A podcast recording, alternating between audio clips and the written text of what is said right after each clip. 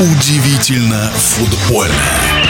В удивительном турнире футбольной национальной лиги команды сыграли быстро первый круг. Среди ожидаемых лидеров есть и неожиданные. Подводит итоги первой части первенства футбольный эксперт Александр Ухов. Нынешний завершенный первый круг ФНЛ принес нам несколько, ну, просто удивительных результатов. Начнем с Балтики. Команда, которая претендует уже несколько лет на выход в премьер-лигу, просто провалила старт. Затем положение начало выравниваться, но снова пошли недоборы в очках, и руководство клуба приняло решение убрать тренера Калешина и на его место пригласить Игнашевича.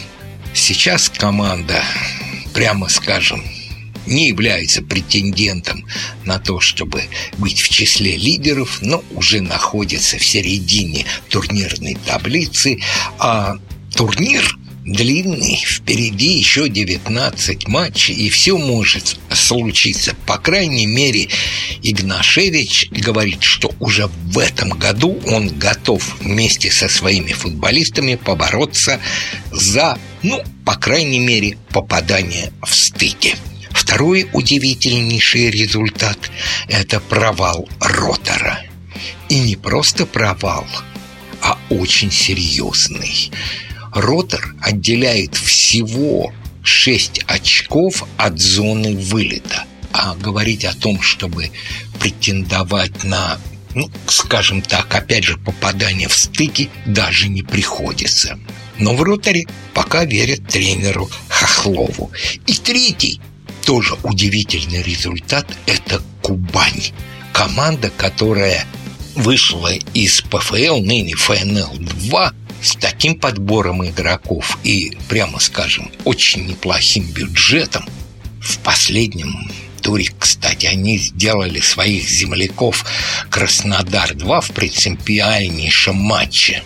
Кубань в зоне вылета. А если учесть, что в Краснодаре болельщиков Кубани даже побольше, чем у краснодарских быков, то вот я думаю, что Кубань поднимется.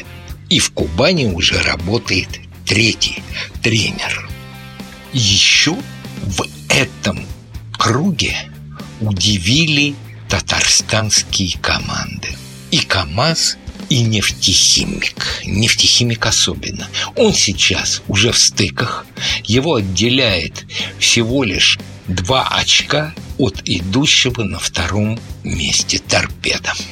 Почему это удивительно? Потому что вот бывая в Татарии, говоря со специалистами, все это было несколько лет тому назад, не будем уточнять, все они говорили, у нас в премьер-лиге должна быть одна команда.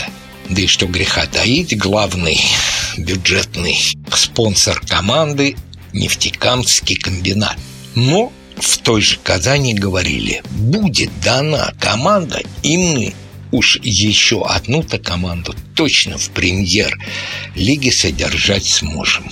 Быть может, пришло время, потому что и по игре нефтехимик очень хорош.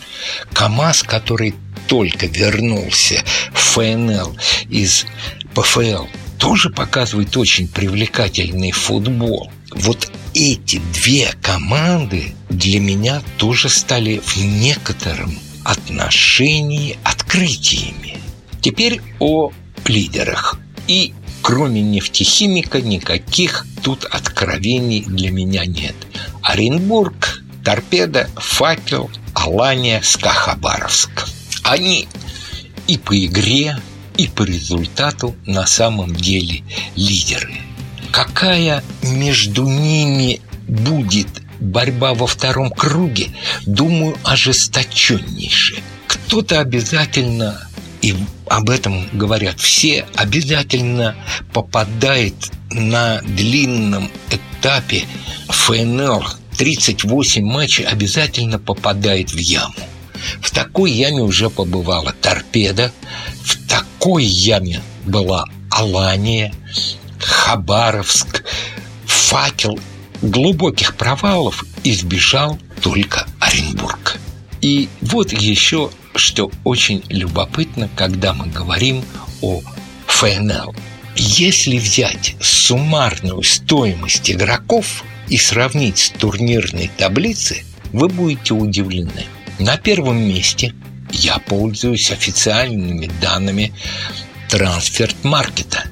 На первом месте Ротор по вложенным деньгам игроков. На втором Балтика.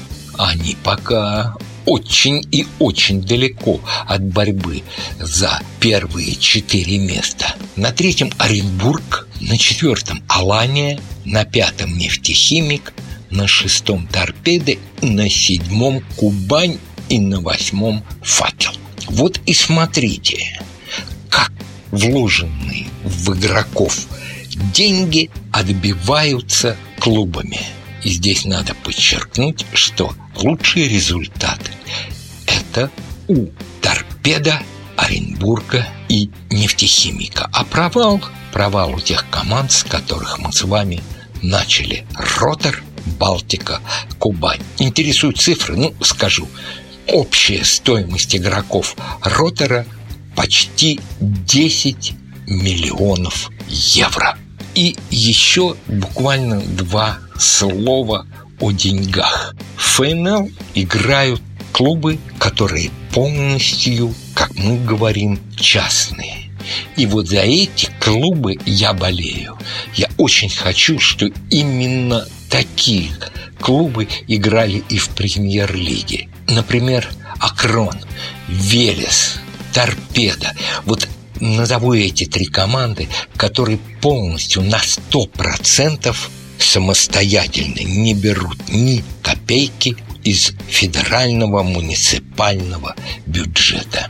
Да, пока среди лидеров только из них торпеда, но и Акрон, и Велес потихоньку подбираются к лидирующим командам.